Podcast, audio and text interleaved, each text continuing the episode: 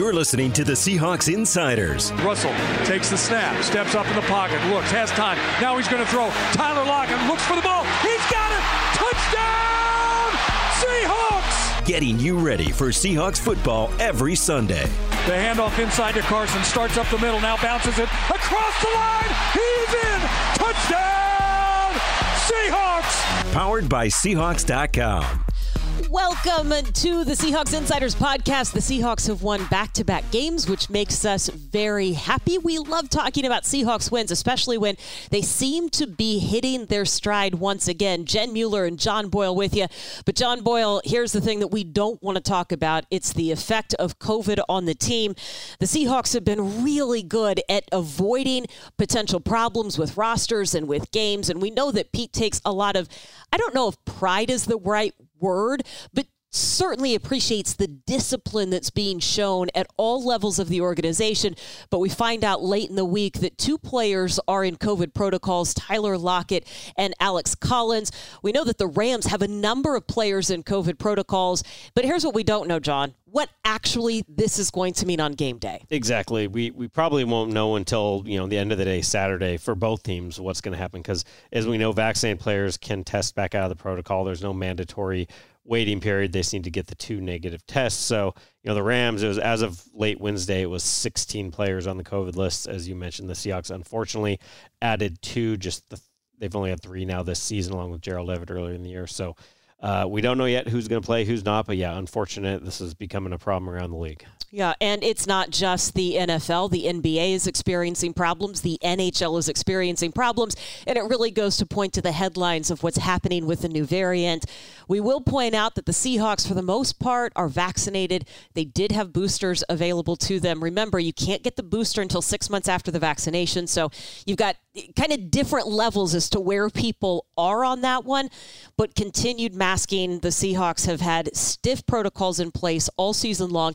They will be upping those in the coming weeks because we know this team wants to finish strong. They are in good position to do that. But, John, as we specifically look at this matchup against the Rams, we're not with or without COVID, we're not even talking about the same teams as Pete pointed out what that week five matchup did.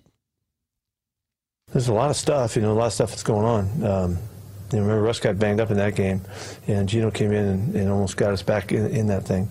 Um, and then, you know, we've gone through a lot since then, you know, and, and so uh, I think we're back to firing with the chance to fire on, on all cylinders. And uh, that game was, was kind of messed up the, the, flow of that season, you know, in the early part of that season. And so I don't know. We'll see. Defense is playing well. They're doing a lot of good things. Numbers wise, they're doing all kinds of great things, and, and uh, the consistency and situational play. Um, the balance that we saw last week is really what we're shooting for, and, and so we'll see if, if we can, you know, live like that for uh, for a while and see how that takes us to uh, down the stretch as Pete Carroll referenced, the the most obvious thing there was Russell Wilson getting hurt, and that really set back the offense. You know, not just because you lost Russell Wilson, but as we saw when he first got back, he just wasn't quite the same. So it's kind of a long skid for the offense. But we've seen them. You know, they they started to play better against 49ers in that win, and then Pete Carroll called last week's win in Houston their their best game of the year in terms of just the balance, the way Russell Wilson played. So you should be looking at a better Seahawks offense, and then the other side of the ball that game was kind of where the defense really started to turn things. They gave up 13 explosive plays. That's 16 yard passes, 12 yard runs. That was a season high for them. Since then, they've allowed the fewest explosives in the NFL since that week five loss. So they've really gotten that cleaned up, and that's been huge for their defense. Becoming the number five scoring defense in the NFL. Okay, so there's two things to talk about there. When we compare the Seahawks numbers in week five to what we saw last week in Houston, and look, different caliber teams, sure. right? But but in week five, Seattle converted on four of its 10 third downs. Third down has been a problem all year. The fact that they converted 53% against Houston, 7 of 13, I don't care what type of team you're playing against, that is absolutely a building block. You're also coming off a game in which you have a season high total yards, season high rushing yards, yards per attempt, and they have scored 63 points in the last two games that was a hard thing for them to do during that stretch. Part of it not Russell Wilson, and part of it just not eh, not being able to get playmakers involved the same way. Yeah, and, and to your point about third down, it's just hard to sustain drives and score points if you're just not on the field. You're, they we saw that long stretch where they were they're setting season lows in number of plays and time of position week after week. And to, to get that turned around has been a big thing for this offense. And, you know, Pete Carroll kept hammering on the running game, and for good reason. They rushed for season high 193, and they'll need that this week. I think Pete Carroll's line was, you know, he's asked about Aaron Donald, and he said it really helps if they don't know you're throwing it. So they need to be able to get that running game going if they can and get Rashad Penny going again. Okay, do not jump ahead on Aaron Donald. I don't need to spend additional time talking about Aaron Donald. Yeah, he's pretty good. Okay, but we're not going to talk about that right now. We're going to talk about how good the defense is because that was the other point that you brought up. And the weird thing is, if you look at the total numbers for offense and defense, it's it's not even close, right? You pointed out the fact that you've got the most yards allowed in the league, and you are among the best when it comes to points allowed in the league. Yeah, it's, it's nuts. It's odd. Yeah, 32nd ranked defense in terms of yardage, fifth scoring defense. There, there's a lot at play there. You know, the, the offense doesn't turn the ball over much, which helps the defense. You've got Michael Dickson pinning teams deep all the time, so you know a lot of times the team can get a lot of yards and not score because they started deep in their own end zone. And then the biggest thing is this is what we've heard a lot from players and coaches. It's a lot of the situational stuff of yeah, you're getting some yards, but if you're really good in the red zone, that's going to help a lot. You're good on third down. You're getting on the stops when you need them. But yeah, it is. It's weird to look at. Some of that was skewed too. Early in the year, they were giving up a lot of yards in some of those games, but it's it's a weird stat for sure. Well, and it's something that Bobby Wagner doesn't remember ever happening during the course of his career, and it's something that uh, Pete Carroll has certainly looked at, but has to evaluate just a little different than looking at specific numbers. Yeah, I mean the numbers go beyond that. It's fifth in points. It's we're in, up in the, in the in third downs and red zone. We're doing all kinds of things. Explosive plays. We're in the top ten on both both ends of that one. This is a good defense. We've had hundreds of plays, more than other people. So the the you know the the, um, the, total play numbers don't you know they reflect a different outcome than what you're doing you know uh, actually in the game. And the most important thing is points. You know, and and uh, so it's a product of, of early in the year, lots of, lots of passing yards given up, and they just hung with us. And then just, we just had so many plays because of the way we've played, which I still hate the way that the numbers have come out as far as time of possession and, and first downs on, you know, in conversions on third downs and all that. The defensive third down conversion numbers are, are really pretty darn good. And, uh, but it, we're not getting the benefit of that because we got to do it on the other side too. Yeah, you talk about those third down conversions. Three of 13 allowed last week against Houston, three of 10 allowed the week before against San Francisco. Seattle did not win the time of possession last week, but I think just the way that game was being played, the defense had some pretty fresh legs down the stretch. Seattle right now is allowing 20.2 points per game. They have not allowed uh, more than 20 points in four of their last five. It is going to be interesting, though because the Rams offense is scoring 28 points a game. And they seem to have kind of they hit a little slump there, and they they seem to have gotten it going. I mean, they lost three in a row. They're turning the ball over. They went out and beat Jacksonville, which look every game is important in the NFL, but you you're not going to convince people that you're back by beating a two win team. Then they went to Arizona on Monday night, beat what a lot of people have thought all year has been the best team in the NFL, and did it pretty convincingly. So yeah, Matt Stafford's playing great all of a sudden. That that offense is dangerous. Well, and they've talked about adjusting to life without Robert Woods, and that took them out of their yeah. game plan. And so you didn't have that same weapon or, or the same target. Matthew Stafford has been sacked just 20 times this season. He is, first of all, quick to get the ball out. Yeah. He is also a big guy. He is number two in the league with 33 touchdowns thrown. The only quarterback who has more, Tom Brady.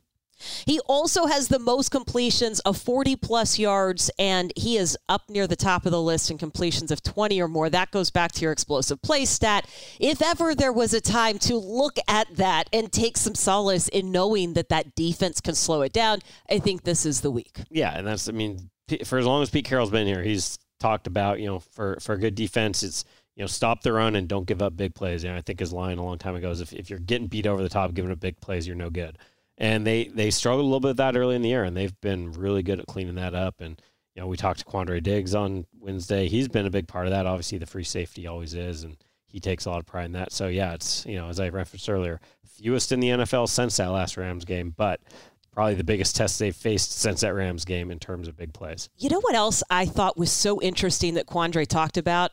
First of all, he knows Matthew Stafford really well right? Yeah, from his sure. time in Detroit. Yeah. But you've got two quarterbacks in this game that love to throw a deep ball. And both of them can throw it really well. I was watching some of those plays that Stafford made on Monday night, and it's like, how in the world did you do that?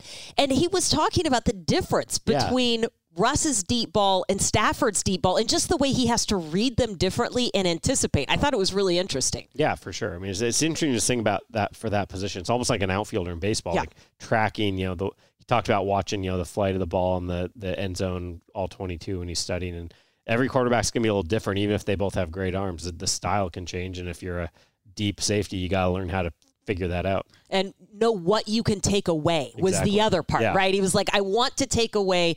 I know that I've got to cover the post. I want to make him throw that dig route. Um, in case you have not seen that or, or can't quite think through the difference in that pass, Russ, Russ throws a great moon ball, and Stafford's is going to be more on a line, which changes the way that you have to read that. And of course, it depends on the receiver that he's throwing to, but I can pretty much guarantee that ball is going to Cooper Kupp a lot because why wouldn't it, given how involved he is in the offense? He's the whole show now. He's a great football player. He's always he's been a great player since the first he stepped into the league.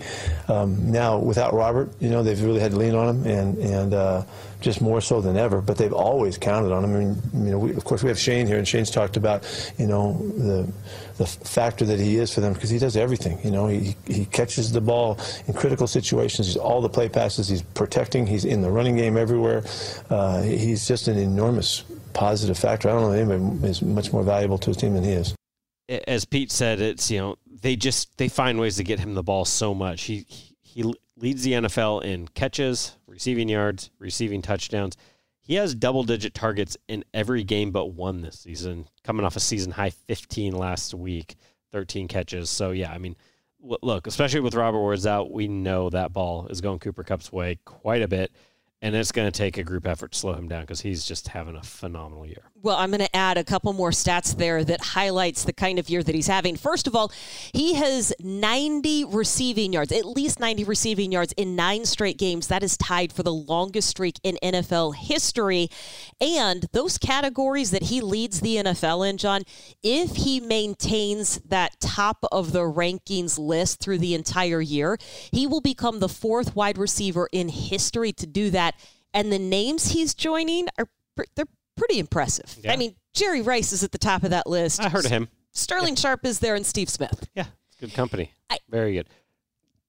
I would also like to point out this is a guy that went to Eastern Washington. Yeah. Right? So he's a local product. Yakima.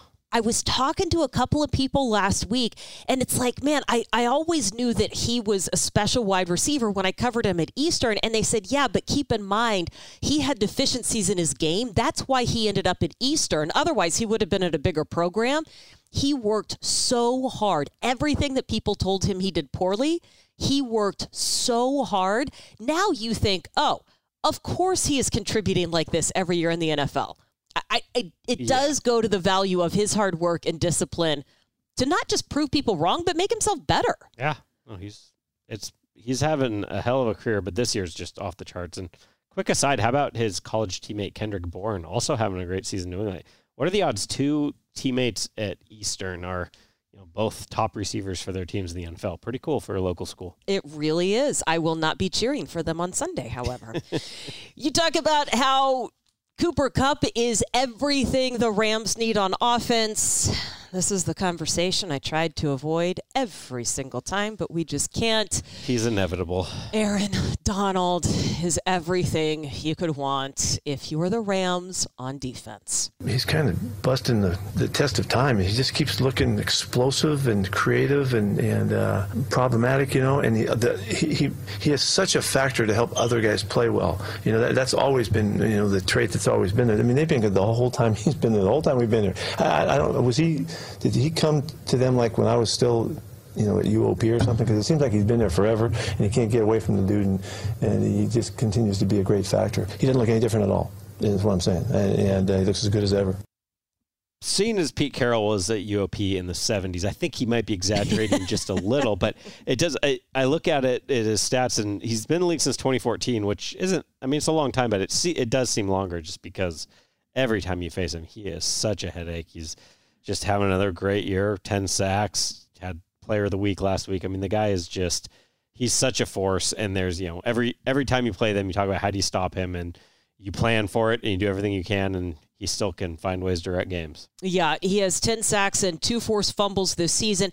He had three quarterback hits against Seattle in week five. He had the quarterback hit that broke Russ's finger and, of course, caused that little uh, blip. Let's just call it a blip in the middle of the season. And, John, you mentioned it earlier the way that you shut down Aaron Donald is to be diverse on offense, right? Make sure that you're not throwing the ball in every play. What did we learn about Seattle and the offense last week that should help this week? I mean, we the first thing we learned is that which is what Pete Carroll's been saying forever, is that when they can run the ball and be balanced, they're at their best. We saw all the big explosive pass plays.